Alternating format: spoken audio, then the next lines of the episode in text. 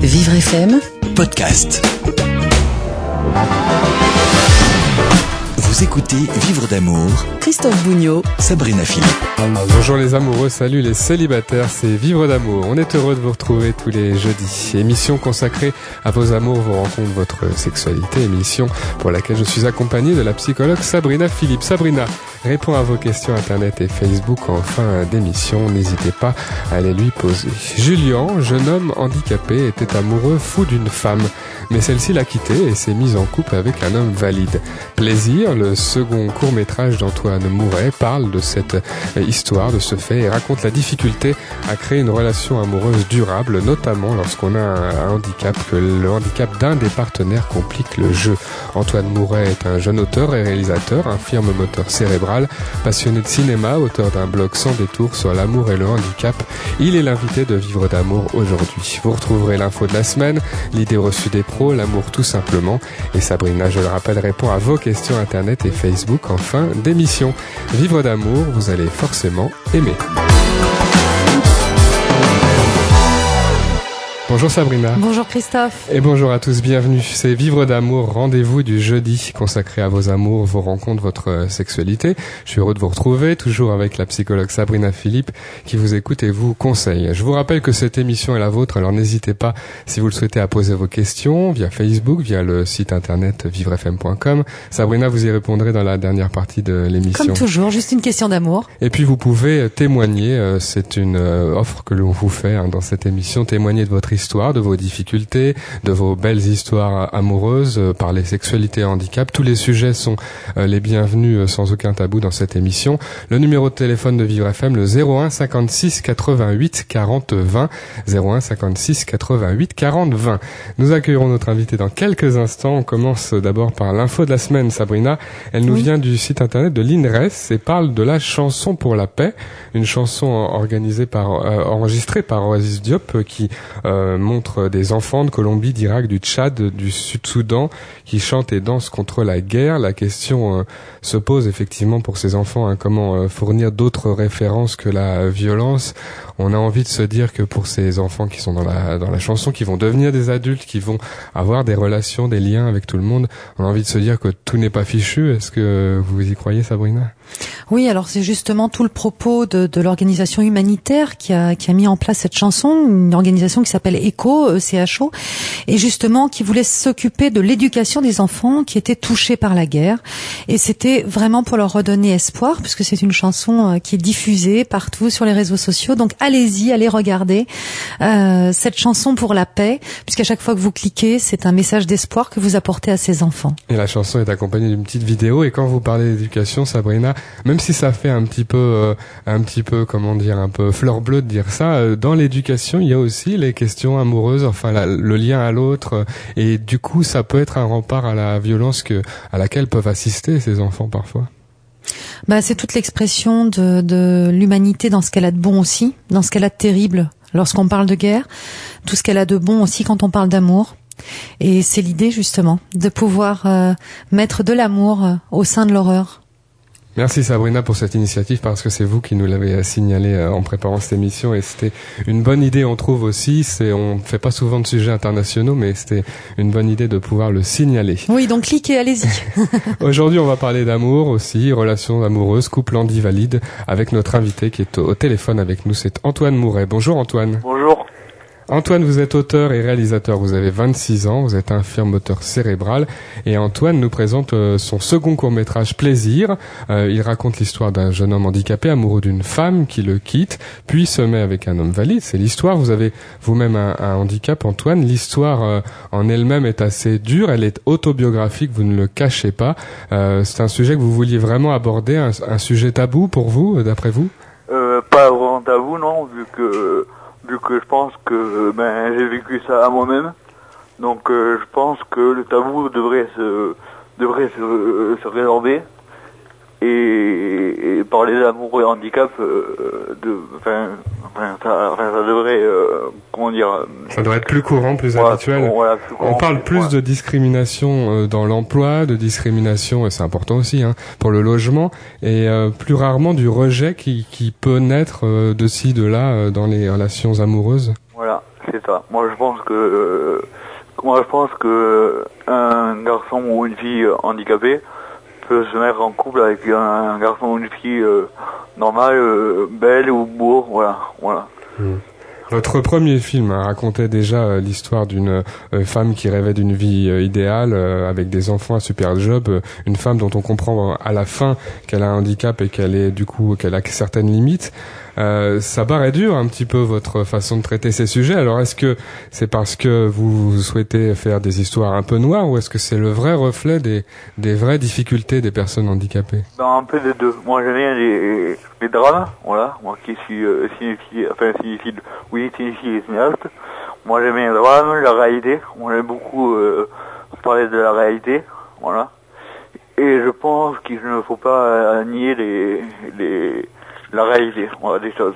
On va voir avec Sabrina et avec vous dans quelques instants les, les difficultés, les, les façons aussi. Peut-être il y a des conseils à donner, Sabrina, pour euh, réussir à établir des relations et des relations qui durent. Un extrait de plaisir d'Antoine Mouret juste avant. Ce sont les premières secondes du film.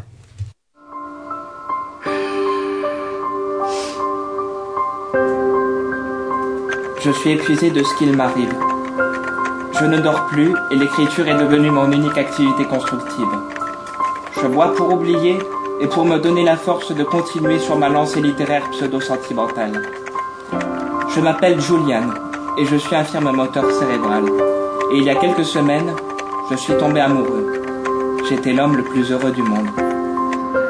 Elle s'appelle Sophia. Quand je l'ai vue pour la première fois, je l'ai à peine remarquée. J'aimais sortir, faire la fête et entendre quelques compliments sur ma capacité à surmonter mon handicap.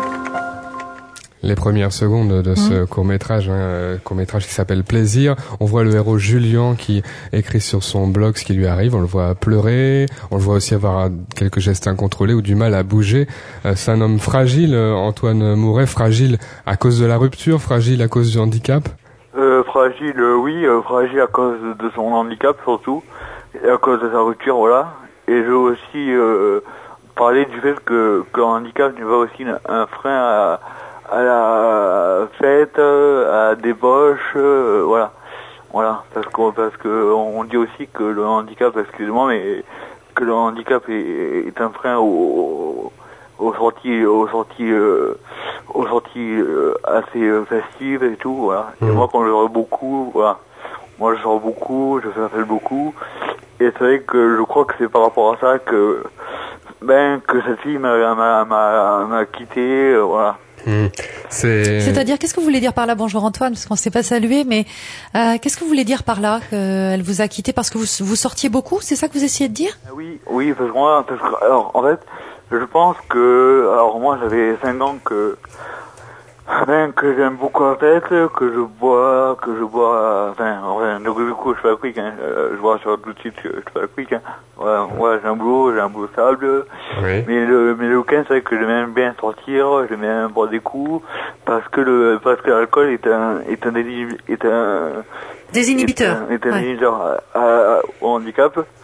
Et c'est vrai que j'ai plus de facilité à parler aux femmes, à- voilà. Et je pense que ça, ça l'a, un peu freiné dans notre relation, voilà. Et voilà. Ça veut dire que c'est pas du coup pour le coup euh, lié au handicap euh, à 100% et, et le fait de vivre, une- même si ça peut paraître bizarre de dire ça, mais le fait de vivre une rupture, c'est en quelque sorte euh, accéder à, une relation et à l'égalité pour une personne qui a un handicap et qui va vivre cette rupture particulièrement difficile dans le dans le film pour ce personnage qui s'enferme dans le noir, je l'ai dit, et qui boit, vous l'avez dit vous-même, c'est ce que vous avez vécu aussi, un, enfermement complet, une phase comme ça vraiment de, de, tristesse la mise en scène, alors du coup la mise en scène euh, du noir, enfin, enfin du noir et du, enfin de, la- de la chambre noire et de l'alcool, ça, ça, ça, c'est, ça c'est totalement euh, fictionné. Oui, Voilà. voilà, ok. Voilà, je vous rassure, hein, je suis pas, je suis pas, un, je suis pas un jeune homme qui, qui s'enferme euh, quelque chose le noir à boire de whisky et à écrire, et à écrire mes, mes, Votre tristesse sur un blog. Mais certains le font, hein, Sabrina, ou alors d'autres ne le montrent pas, mais à l'intérieur ça va pas très bien. Euh, la rupture, c'est quand même un moment euh, pas facile. Est-ce que si on est en plus à ce moment-là dans une période où on est fragile ou qu'on a d'autres fragilités dans la vie, euh, ça rend la rupture plus compliquée d'après vous? Écoutez, à partir du moment où on aime, toutes les ruptures sont difficiles, que vous soyez valide ou pas. Euh, et ça, pour le coup, euh, il y a une certaine égalité, j'ai envie de vous dire quand même, dans cette tristesse de perdre l'être aimé. Mhm. Voilà. Mais après, ça va être la récupération qui va être différente. C'est-à-dire que plus plus vous êtes bien dans votre vie, plus vous êtes bien dans votre peau, alors là, ça va être un petit peu plus facile, plus vous êtes entouré aussi. Euh, vous allez pouvoir surmonter justement le deuil de cette relation. Mhm. Si c'est pas le cas, ben c'est là où ça va se compliquer, où parfois justement la tristesse dure et dure encore. Et on peut rompre avec cette tristesse ou il faut attendre la fin euh, sans, sans rien pouvoir y faire. Bah, il y a toujours un, il y a toujours un temps, comme je le dis souvent, il y a un temps pour les larmes. hein. C'est-à-dire qu'on peut pas passer d'une histoire à l'autre comme ça quand on a aimé. Il faut que le cœur cicatrise. C'est comme une plaie, donc faut laisser le temps de la cicatrisation qui prend un certain temps pour chacun. Donc il faut pas essayer d'aller trop vite non plus, ça sert à rien. Antoine, le personnage dans le film, euh, avait vraiment vécu hein, le grand amour, on le découvre. Et il repense à tous ces bons moments, à tout ce qui le rendait fier. Mais pour dire pour dire la vérité, moi donc moi j'ai un jeune homme euh, assez euh, assez séducteur. Bon bon, bon, je suis handicapé mais je marche, je conduis, je voilà, je suis assez euh, voilà et du coup ben je euh, je pense enfin enfin du coup la fille avec qui j'étais était, était, était aussi très jolie et je pense que c'est pas être handicapé, ce n'est pas non plus un, un frein à trouver la fille euh, presque idéale, vous voyez, idéale, au, enfin, Il y, idéale. il y avait une voilà. fierté hein, quand même d'avoir euh, rencontré une jolie fille, de se montrer avec elle. C'est ce qui est raconté dans le dans le film. hein, je parle là du personnage, mais il y avait, il y a, c'était un, c'est une fierté quand on réussit ça. C'est peut-être juste un truc de, de garçon d'ailleurs. Moi j'aime beaucoup les femmes, ben, moi j'aime beaucoup les femmes et après, et après cette rupture, c'est que j'ai eu quelques, quelques, quelques relations euh, sexuelles, euh, sexuelles, euh, sexuelles, voilà, pour, euh, pour essayer d'oublier quoi, voilà. J'aimerais qu'on revienne sur quelque chose qui me semble extrêmement important pour nos auditeurs, euh, Antoine. C'est le fait que vous sortiez, que vous fassiez la fête, que vous rencontrez des femmes. Nous, on a beaucoup d'appels ici euh, de personnes qui, justement, qui ont un handicap, qui se sentent très isolées, qui ne bougent pas, qui n'osent pas sortir, qui n'osent pas justement euh, avoir tous ces moments euh, euh, de plaisir partagé, je dirais. Et je, je voulais quand même souligner le fait que c'était possible. Vous avez 26 ans, vous rencontrez des femmes, vous vous amusez, vous sortez, vous faites la fête. Bon là, ça vous a porté un peu préjudice parce qu'a priori, la femme que vous aimiez n'aimait pas trop que vous fassiez la fête de cette façon-là. Mais c'est tellement important pour nous ce message euh, face aux appels qu'on a régulièrement, aux questions qu'on a régulièrement. Je me sens isolée, je suis seule, je ne fais rien, et c'est à cause de mon handicap. Témoignage d'Antoine aujourd'hui dans Vivre d'amour. Sabrina Philippe répondra à vos questions internet et Facebook dans la fin de cette émission. Et je vous rappelle que si vous souhaitez témoigner, le numéro de téléphone c'est le 01 56 88 40 20. On se retrouve dans quelques instants dans Vivre d'amour et vous allez forcément aimer. Vivre d'amour, Christophe Bougnot, Sabrina Philippe. Vivre d'amour, vous allez forcément aimer. Votre émission du jeudi consacrée aux amours, aux rencontres à la sexualité. Émission qui ne serait rien sans Sabrina Philippe, Oh, la psychologue. Sabrina, dans une dizaine de minutes, répondra à vos questions Internet et Facebook. Euh, Les conseils, c'est tout au long de l'émission, donc on est content de vous euh, retrouver, euh, Sabrina. Antoine Mouret est avec nous au téléphone. Antoine euh, est à- avec nous à l'occasion de son second court-métrage Réalité. Euh, Antoine est réalisateur, il a 26 ans, il est infirme moteur cérébral et l'histoire, c'est celle d'un jeune homme handicapé qui euh, vient de se faire larguer par la femme qu'il aime, une femme qui euh, vit maintenant avec un homme valide. Euh, on va parler de ça dans quelques instants et notamment de la, la façon de, de, de vous de se voir en couple et d'assumer. Alors on appelle ça techniquement les couples handi-valides, c'est-à-dire un couple où il y a une personne en situation de handicap et l'autre partenaire est valide. Est-ce que ça pose une difficulté, Antoine, lorsqu'on est avec une femme valide, une difficulté pour elle d'accepter le handicap, d'accepter de dire qu'elle est avec une personne handicapée Alors, alors au début j'avais peur. J'avais peur de me, de me balader dans la, dans la rue avec elle, main dans la main, euh, voilà, j'avais peur de mourir avec elle. Mais après, je me suis dit, mais après, mais après, mais après, ça vient tout, mais après, euh, ça vient tout seul, quoi. Ça vient tout seul, voilà. Ouais. Voilà. Et on, y a une, euh, on est content aussi de, de pouvoir être en couple. Il y a deux petites histoires à l'intérieur du court métrage. Il est question euh, brièvement d'une ancienne histoire d'amour où justement le, le jeune homme handicapé n'avait pas osé dire ses sentiments à la femme qu'il aimait parce que il pensait que ça serait, euh, il pensait que le handicap ferait peur, lui ferait peur, et euh, c'est trop tard. C'est-à-dire que cette femme a déjà trouvé un homme et, un homme valide.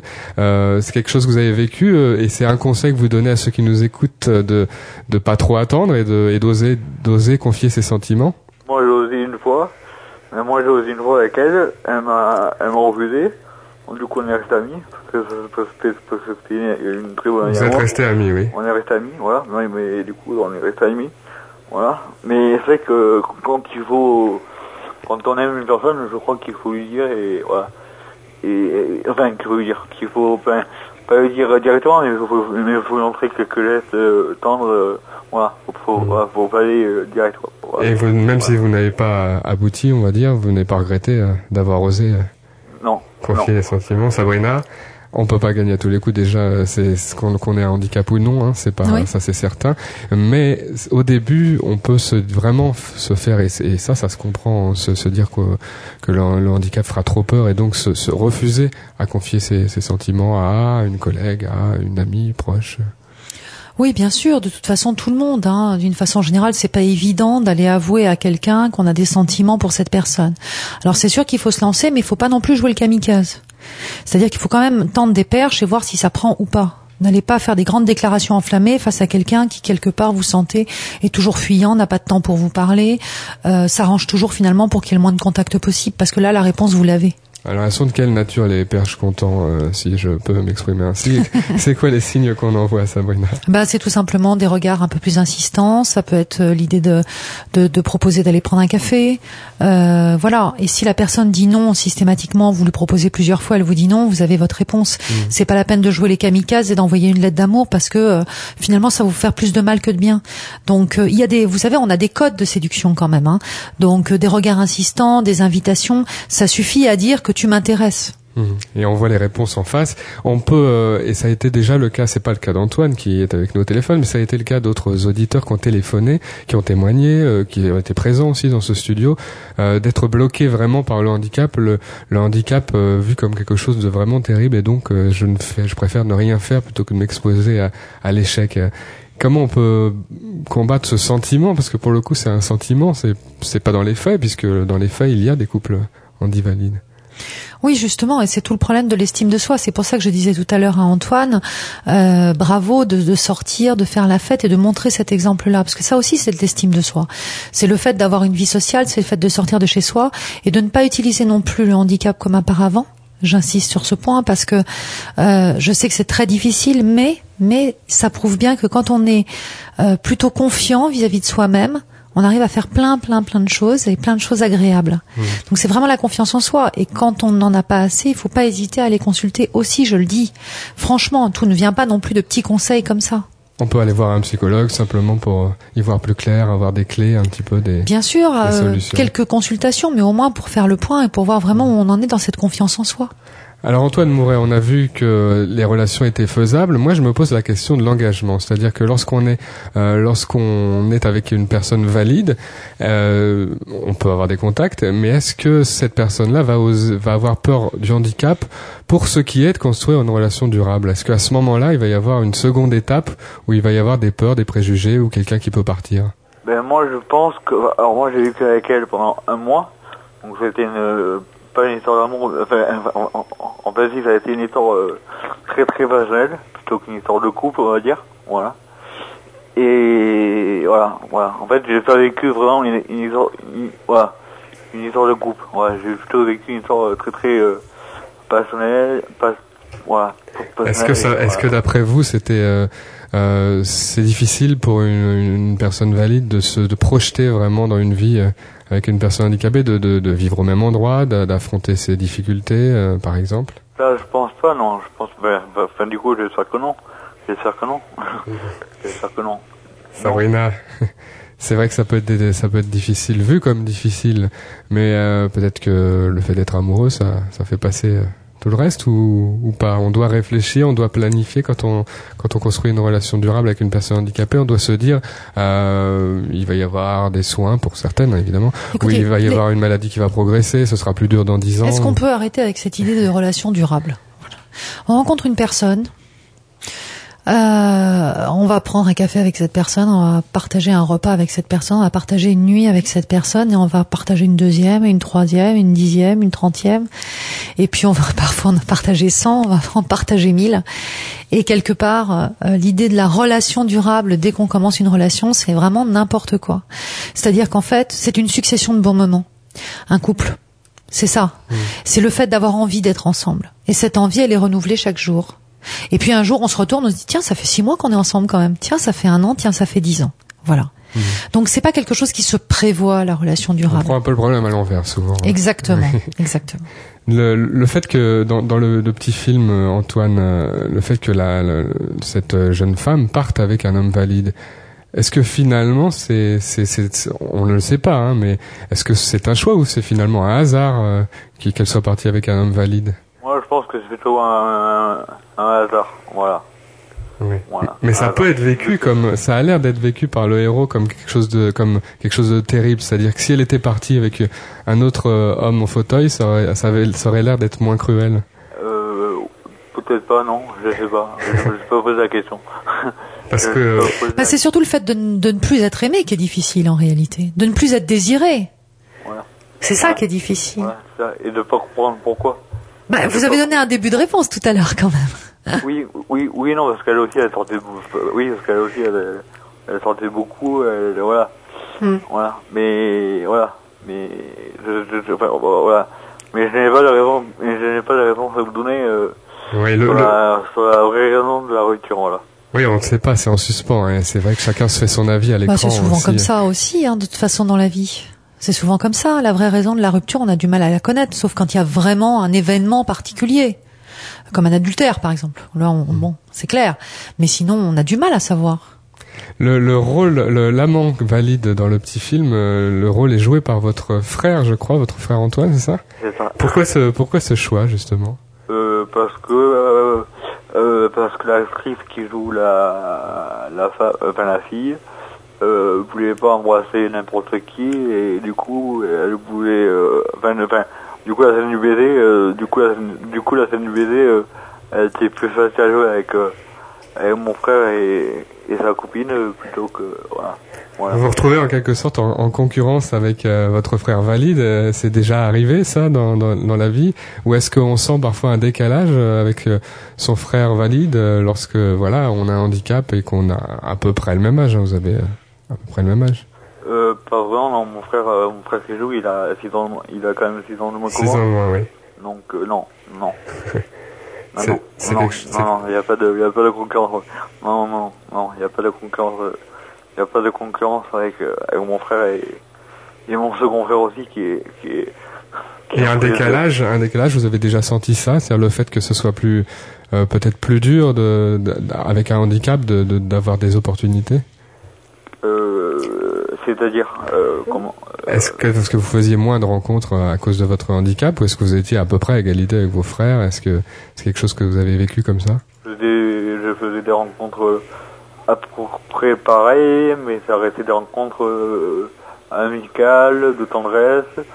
Mais je pense que les filles avaient peur, avaient peur vraiment du, de mon physique déran- dérangeant, je pense. Mhm. Voilà.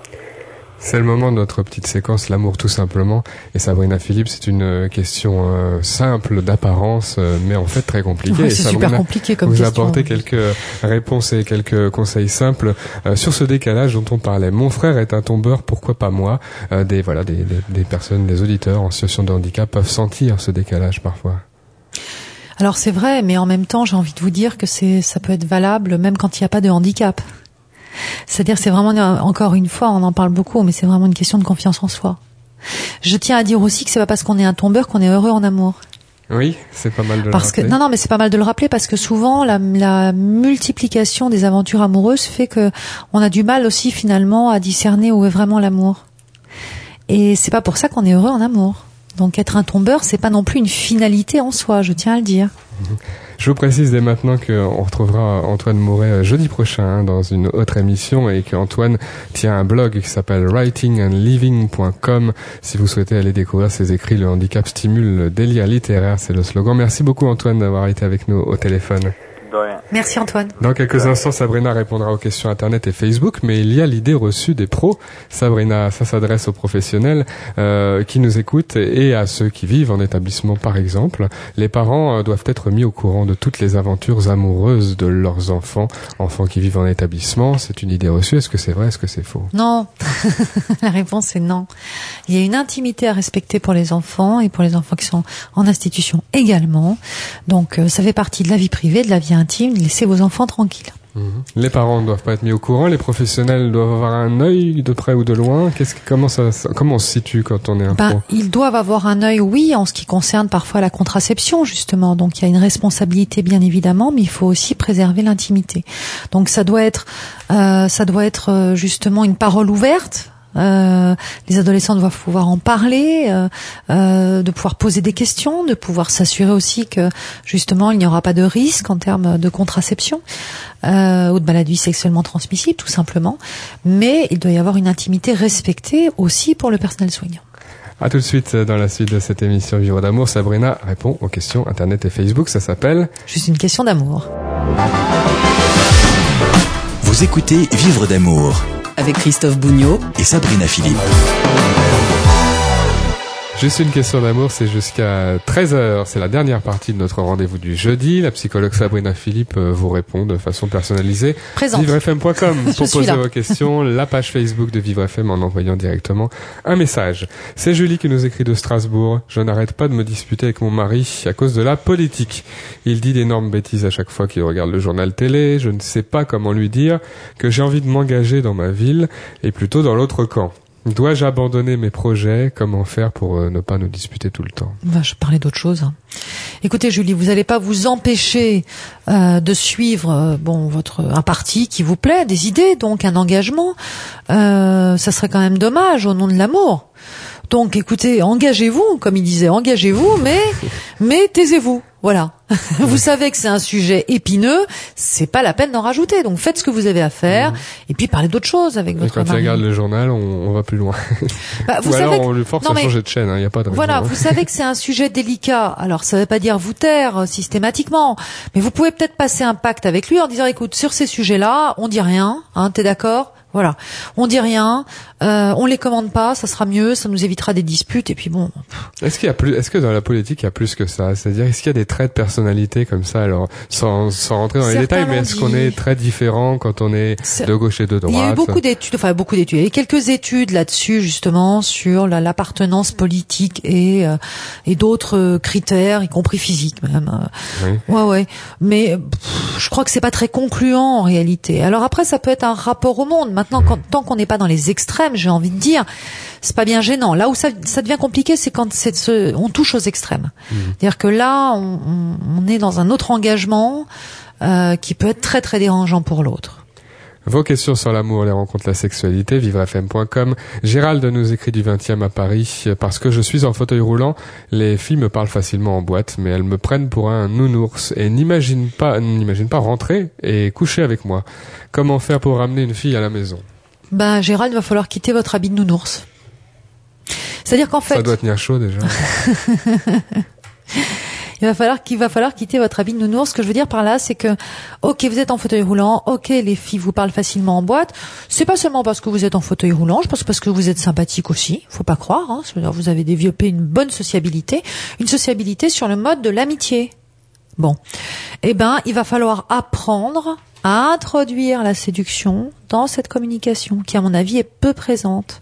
On a l'impression que pour être séduisant, faut être un peu moins gentil dans ce que vous dites, un peu moins sympa avec tout le monde. Ouais, parce qu'il y a un petit côté mystérieux aussi. C'est le, le- le mystère est séduisant. Donc, si vous affichez une bonhomie euh, super sympa, euh, euh, très ouvert euh, d'emblée pour toutes et tous, bah, vous passez pour le bon pote, quoi. Ça, c'est clair. c'est Hein, pas, ça, ça le c'est fait pas pas. sexy, on va dire. C'est pas sexy. Il faut un petit peu de mystère, un petit peu de retenue, un petit peu de. Bah oui, les filles, elles aiment ça. Hein, c'est clair. Alors, est-ce que les gens autour de lui, les femmes notamment, euh, euh, elles peuvent assister à ce changement d'attitude ou est-ce qu'il va falloir qu'il s'adresse à d'autres? Enfin, je sais pas comment dire, mais est-ce que est-ce qu'il peut évoluer comme ça et puis Bah là, il euh, parle de boîte. Donc dans Ouais, une boîte, il y a toujours des, des gens différents, des personnes différentes. Il y aura toujours des filles différentes et il y aura toujours des filles qui l'auront pas connu avant. Donc maintenant, c'est maintenant, Gérald. On enlève l'habit de nounours, on se met dans le mode séducteur. Adila nous écrit d'Aulnay-sous-Bois. Voilà, j'ai été marié, j'ai eu deux enfants et puis j'ai malheureusement perdu mon mari. Huit ans euh, plus tard, j'ai refait ma vie et je voudrais proposer à mon nouveau compagnon de devenir le tuteur de mes enfants au cas où il m'arrive quelque chose.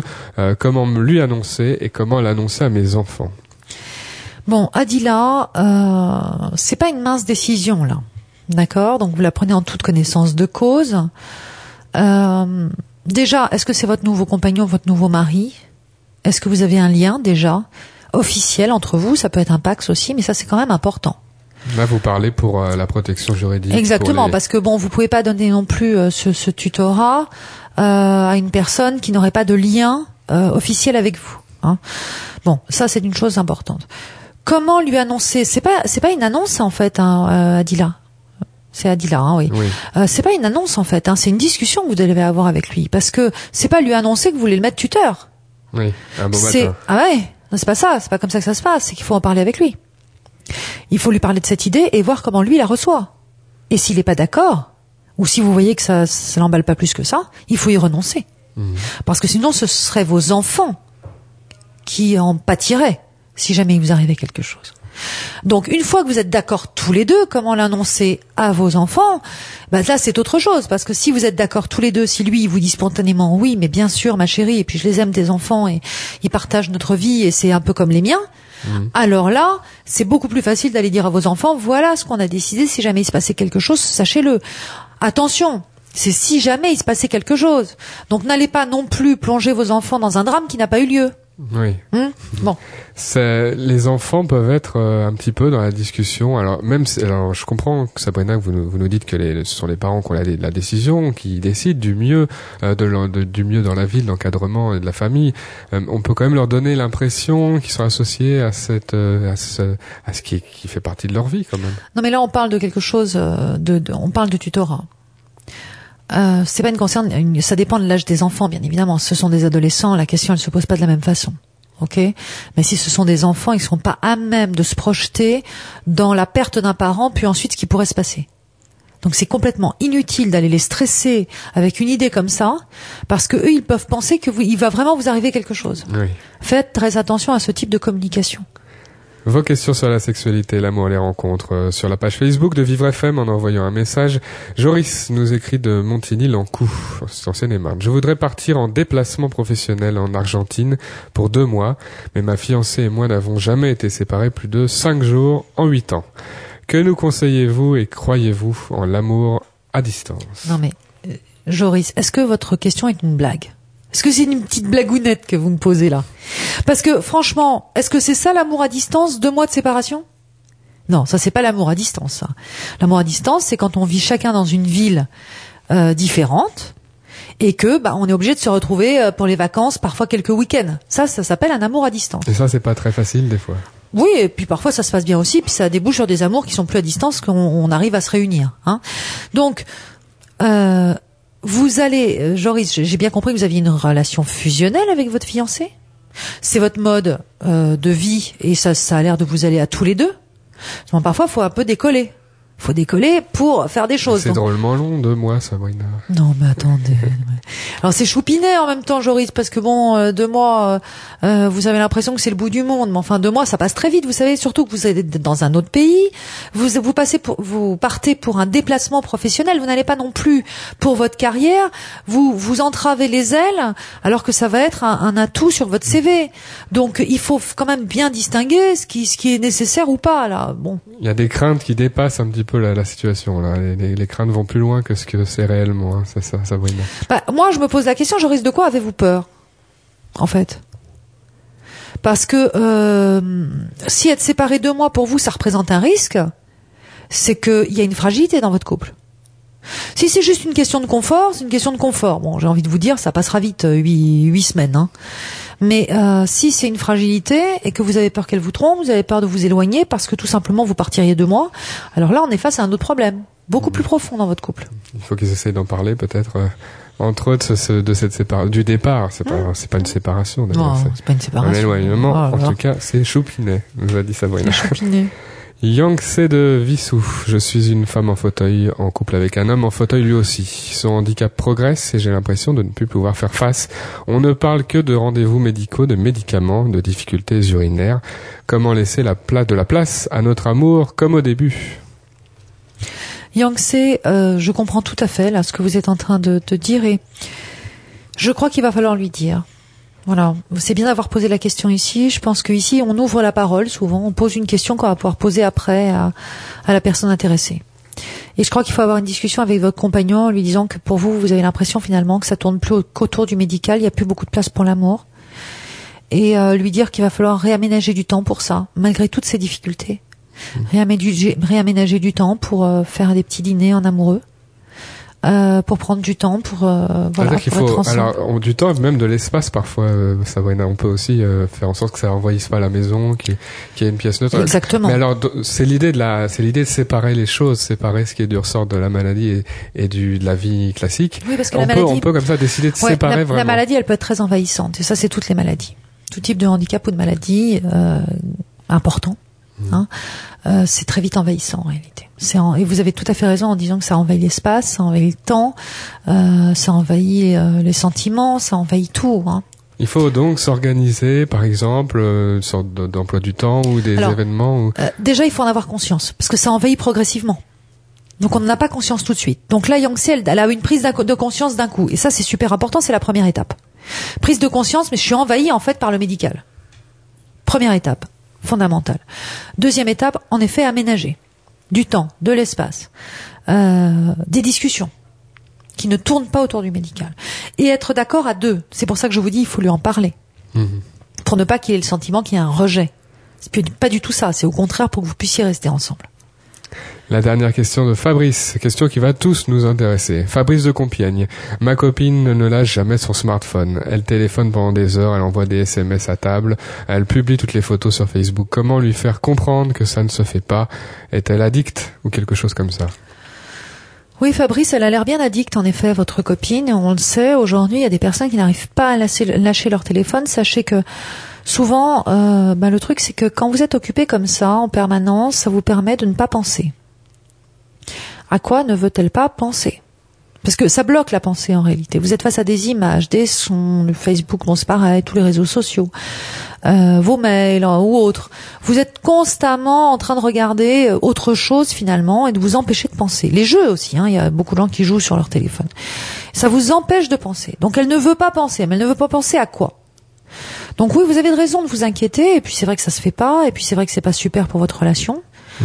Donc il faut lui en parler. Et puis euh... on peut pas euh, enlever la batterie et, et, cacher le téléphone, ça, ça, ça va pas être la bonne solution.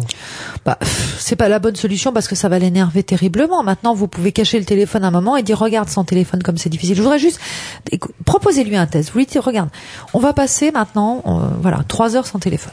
Une soirée, par exemple. Voilà. On éteint. On éteint et vous allez voir comment elle est, si elle est très nerveuse, si justement elle a beaucoup de mal. Vous lui proposez ça comme un jeu pour qu'elle commence à se rendre compte aussi de toute la place que ça prend. Essayez. Merci Sabrina, toutes vos questions sur vivrefm.com sur euh, Facebook. Euh, Sabrina y répond tous les vendredis. Témoignez aussi dans Vivre d'amour 01 56 88 40 20. Merci Sabrina. Merci Christophe. Vivre FM.